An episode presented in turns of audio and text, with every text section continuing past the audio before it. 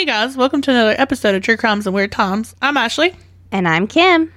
and today I'm going to be talking about the Michigan Triangle, a, well, triangular part of Lake Michigan where spooky stuff happens.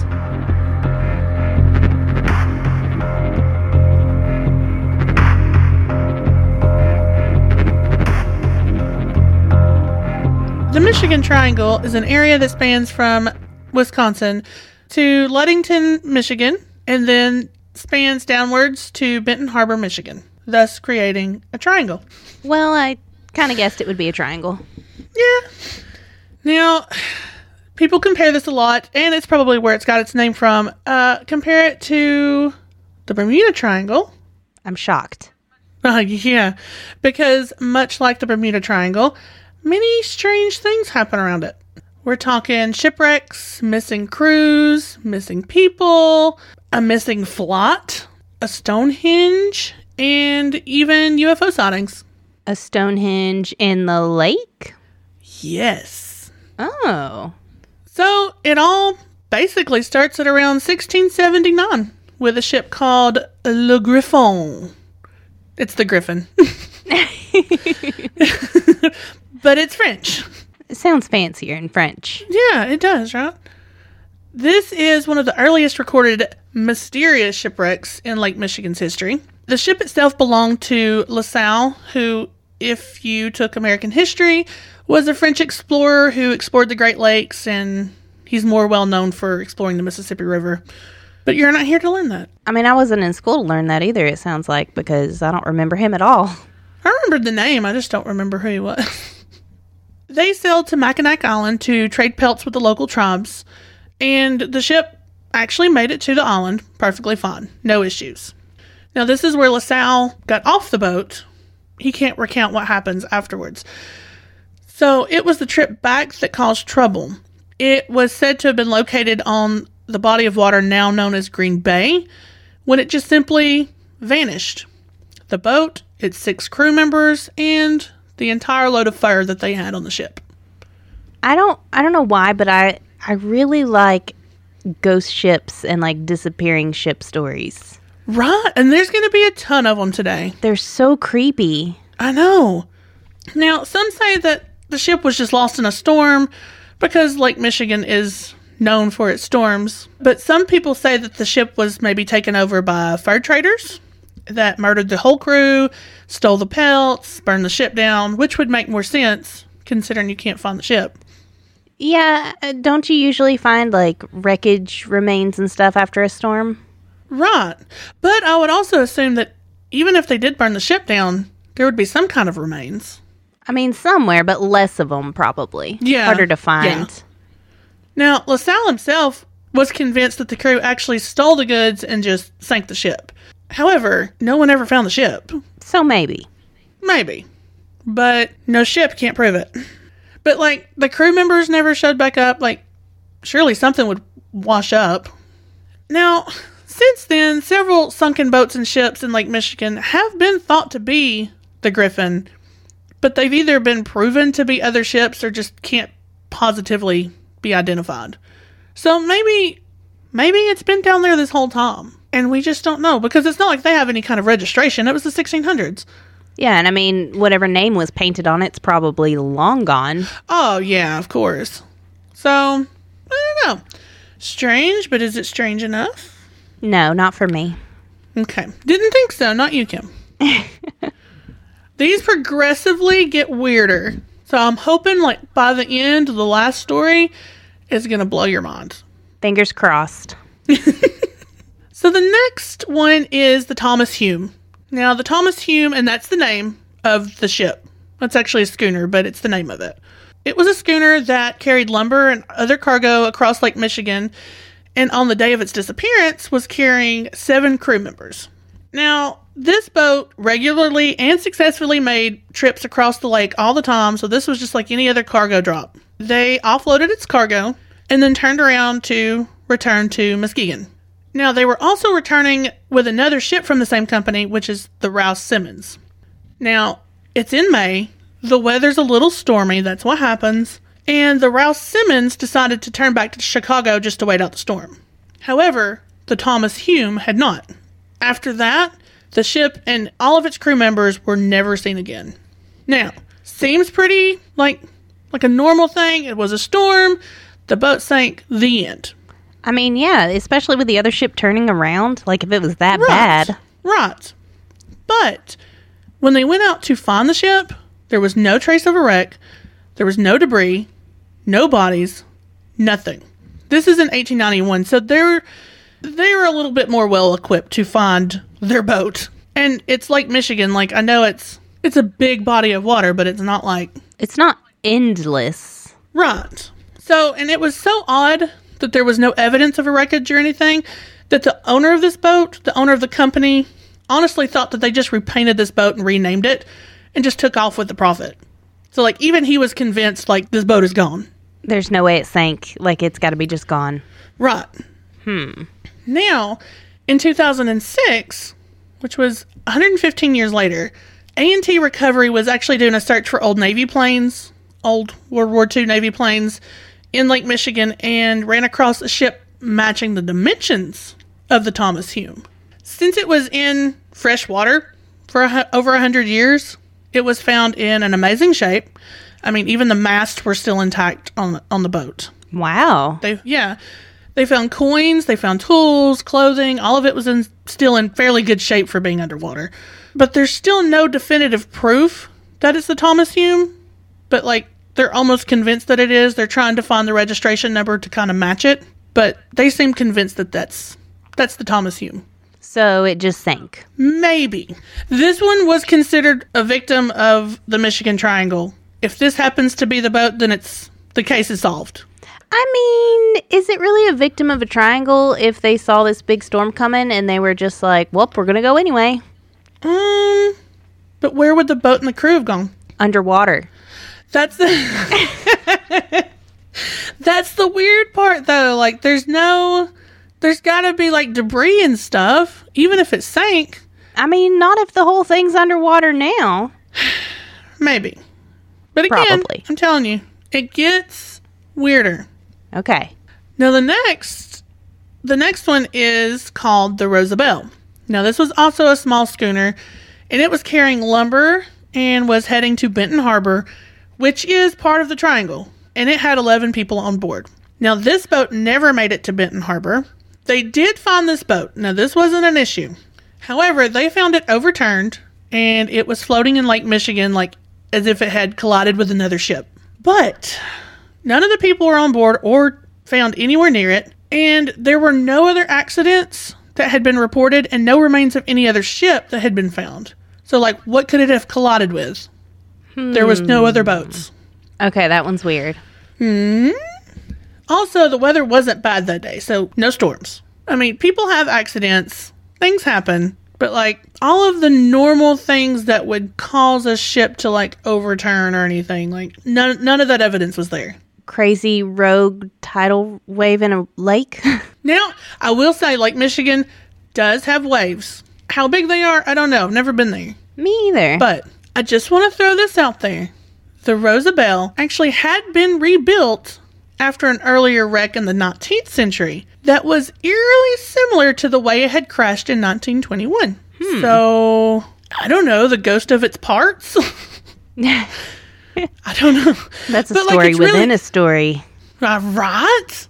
But I feel like it's it's weird. Like, didn't people weren't people really superstitious about boats and sailing anyway? Like, I mean, about certain things, but I think there were rules. okay, that would make more sense because I feel like if if people were that superstitious, like, why would they rebuild that from an earlier wreck? But again, I don't know. Now this one happened on a boat, but it was not a boat. This is about a man named Captain George R. Donner. In April of 1937, he was sailing the O.M. McFarland, and he had actually successfully sailed it through like really dangerous icy waters, and he got them on the path they need to be on. So he was really tired. He's like, Look, I'm to go to my cabin. I'm to go rest. When we get close to port, come wake me up. And of course, part of their path was to cross over the triangle and make their way to Port Washington. When they arrive, they knock on the door as he requested to wake him up. There was no answer. The door was locked from the inside, And so they finally just eventually tried to break the door down, and the captain was nowhere to be found, like completely disappeared. Hmm. Where he disappeared to, I don't know. He was on a boat. I mean, there's really only one place you can disappear to from a boat. But how did you get out of your cabin like that? So, surely someone would have seen you. I don't know. Was it nighttime? Like, was everyone else asleep too? I don't think so, because there were several people trying to open the door to the point that they had to break it down, but there was no explanation. There was no evidence of his disappearance. Like, nothing was weird. I don't know why he would have maybe flung himself off the boat if that was even an option. Maybe he tripped and fell off the boat. But they saw him go in his cabin, like, And then it was locked from the inside, though, right? yeah. So I don't know. And nope, um, it remains unsolved to this day. Maybe he was killed by one of the other crew members and then they locked the door to make it seem like he vanished. That's not a bad idea. I didn't think about that. That's all I got. It is weird. I'll give you that. Thank you. That's all I ever wanted to hear. the next one happened in June 1950. Northwest Airlines Flight 2501 was flying from New York City to Seattle. There were 58 passengers on board, and of course, they had to fly over the Michigan Triangle. And once they did that, the captain of the flight radios in a request to descend due to a severe electrical storm. Now, I don't know why, but permission was denied to descend. And just shortly after that, they lost sight of the plane on the radar completely. They were never able to make contact again, and the flight went missing. Well, they tried to land and they were like, nope, sorry. What? I know, like, there was a, a, a- to me, it felt like a plausible reason to land. I mean, I can't fly a plane, but I would assume that flying it through an electrical storm would be bad. Um, yeah, I would assume so. But the, the flight goes missing. Now, as far as I'm concerned, it crashed at a lightning storm. Right. That's what I'm thinking. I feel like you're about to tell me that's not what happened, though. Well, here's the thing. Of course, they search for the plane, they drag the lake, but they find no plane. Now, at the time, they found no bodies, but human remains did wash up to shore a few days later, but they still never found the plane. No Was it- wreckage, no plane. Was it confirmed it was, you know, the people who were flying the planes? That I couldn't find. It always just said human remains washed up on the shore. Huh. But considering what happened, it would make sense for it to be them. It's weird they never found the wreckage then. Right. You would think they'd find something, even just like metal pieces or something. Well, they didn't find entire bodies, though, right? They just found. Human remains. I wonder if it exploded. It's possible. I mean, I'm not a scientist, but I've seen lightning strike a transformer on the. I mean, yeah, Uh, you else- gotta think that lightning can do crazy things. I mean, who's to say it can't make Yeah. a plane explode? But they would still find something like debris from that. There would be metal Yeah, in the water, chunks, on the land around. Yeah. Something. If it burned up the whole plane, it would have burned up the people too. Yeah. Hmm. And that, I wonder if the human remains were found charred or something. I don't know. That's a that's a pretty good one too. Yeah. Now, Clive Cussler actually has something to do with this. He is an author, he writes like adventure books. He funds a yearly search for the plane. I don't know how long this yearly fund has been going on, but every year they search for this plane and they still have not found it to this day. That's dedication.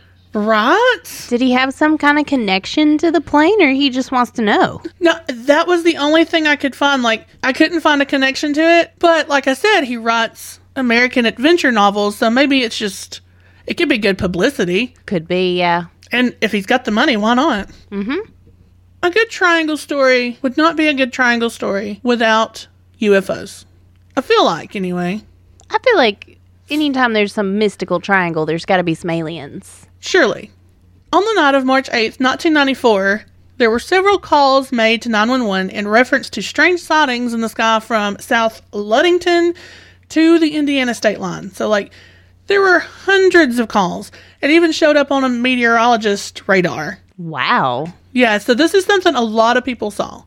According to the Detroit Free Press, hundreds of witnesses saw strange lights in the sky that night and they insisted that they were UFOs. In the article, Grand Haven resident Cindy Pravada remembers seeing, quote, four lights in the sky that looked like full moons over the tree line on her property.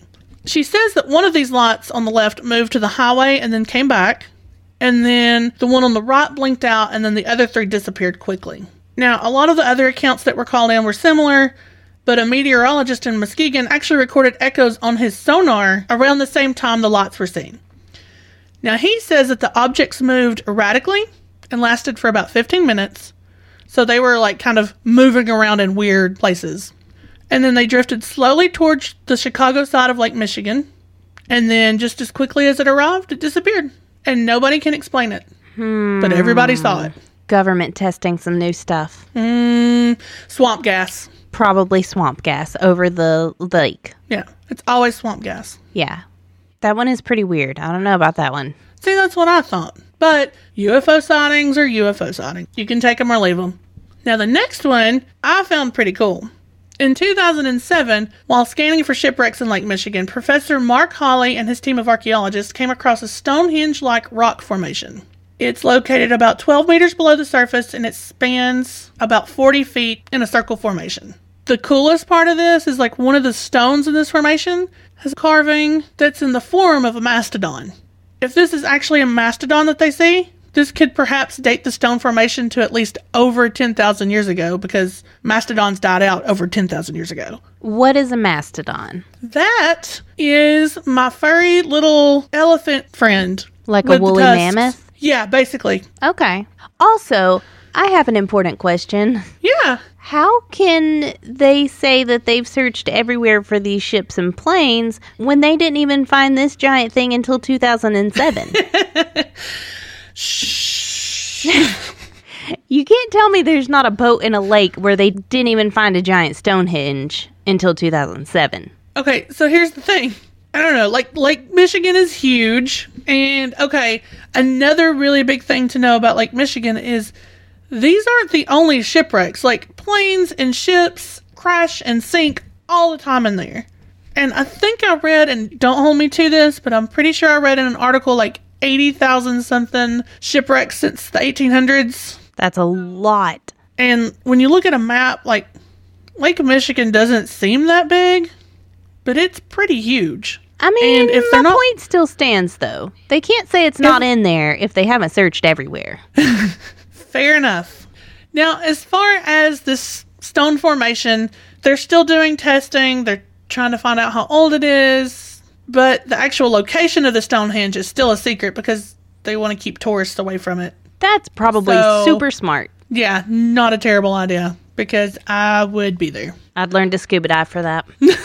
Actually, yeah, that would be worth it. Okay, last but not least, and the entire reason I wrote this episode today is Stephen Kubacki. I was just going to do a story on him until I learned about where he disappeared. So, in February of 1978, 23 year old Stephen Kubacki decided to go on a ski trip near Saugatuck, Michigan, which is near the Triangle. Uh, he only meant to be gone for like one or two days, but essentially he just vanished into thin air. Part of what's weird is that Stephen was known to be an outdoorsman. He had climbed mountains before. He had even previously been skiing in this area before. So this wasn't going to be like a new place. This wasn't unusual for him. Like this is stuff he did. He knows the terrain. So why did he disappear? On February 21st of 1978, snowmobilers came across his skis and backpack and notified the police, and authorities immediately launched a search for Stephen. Now, the only clues they could find were a 200 yard trail of footprints in the snow going one way to the edge of Lake Michigan, and then they just ended. Investigators concluded that Stephen had walked to the lake, possibly fell in, or maybe just walked in, and became trapped under some ice and drowned. Seems like it's all done and done. Yeah, I actually watched a some kind of documentary thing about a, a guy that that happened to who worked in like a nature reserve. Yeah, and I mean that that stuff happens. Even if you even if you know the terrain, even if you've been there and worked there or whatever, it happens. Mm-hmm. But here's where it gets weird. On May 5th, 1979, this is a year after Stephen had gone missing and assumed dead. Stephen Kubacki found himself in a grassy area in Pittsfield, Massachusetts, fully alive. What? Yeah, he was very much alive. Where had he been? Well, well, hang on. So Pittsfield, Massachusetts is about 700 miles east from where he vanished, but it's almost a straight line from where he vanished. Like if you look at it on a map, it's about a straight line all the way across. Fortunately, he was about 20 miles from his aunt's house in Great Barrington, Massachusetts, and he went there and then was reunited with the rest of his family. Stephen had no memory of the past year. He didn't know what happened. He doesn't know where he went. He didn't know what he'd been doing the whole time. He didn't even know how much time had passed until he saw a newspaper with a date on it. Now, a week later, he spoke with reporters and he told them that he found himself in that grassy area. He was wearing clothes he didn't recognize. He had a backpack with him that was filled with maps with things that he didn't understand, but that had suggested that he had been traveling to several different places Sacramento, San Francisco, Reno, Chicago, Utah. He also had $40 in cash, new glasses and sneakers, and a t shirt from a marathon that had occurred in Wisconsin. So, like, I don't know, did he run a marathon and not remember? What? Yeah. He did claim to remember right up to his disappearance, though. He said that the last thing he remembered was feeling very cold and scared of being lost in the frozen darkness. Well, okay. I have some theories, but I'll let you finish telling me about it. I did have a theory myself. I assumed, okay, maybe there was stress at home and he wanted to just leave, and that's what he did.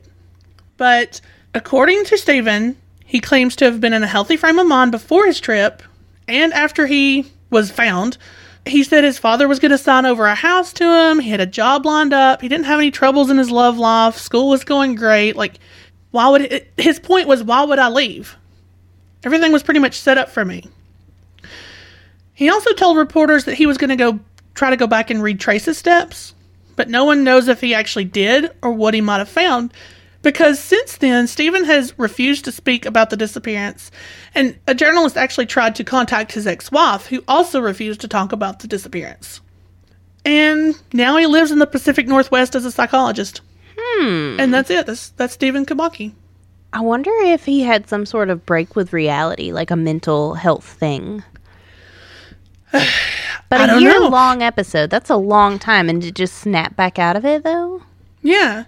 Maybe part of it was because he was set to graduate that spring. Maybe it was just a, a thing of, oh my God, I haven't done anything with my life and now I'm going to have to go to work. I mean, I can get that the fact that he refuses to talk about it to me feels like it was intentional and he's making up the whole I don't know where I was thing. right.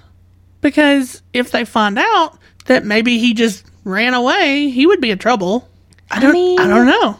I feel like he definitely knows what happened. I feel like there's no way he spent a full year wandering the country with no memory of it. But also, how did he survive? What money did he use? Did did he ever use the money out of his bank account or I was he living like well, homeless? It was 1978, so I'm sure cash was still the biggest f- form of currency. And he could have just done odd jobs and got paid under the table. Yeah, that's true too. I wonder why if it ran through the media. Like I wonder why no one ever was like, "Hey, I know that guy. He seemed fine when he was here." Maybe it was because here's the thing: I didn't find now that he was in the news. I found a couple of like newspaper clippings from it, but like I don't know how popular this got. Maybe it just maybe it stayed local Yeah, that makes sense. because this really wasn't ooh the Michigan Triangle man, you know. Like this wasn't this wasn't a big deal. It was just hey, skier missing. Hey, skier returned. yeah, Yeah. So- not very exciting. but I don't know. It's still a strange story, and a lot of people wonder maybe he did go back and retrace his steps and found something he didn't like. Oh, And maybe oh. that's why he doesn't. that makes Maybe sense. that's why he doesn't talk about it. I don't know. But those are some crazy stories about the Michigan Triangle. Spooky. Spooky.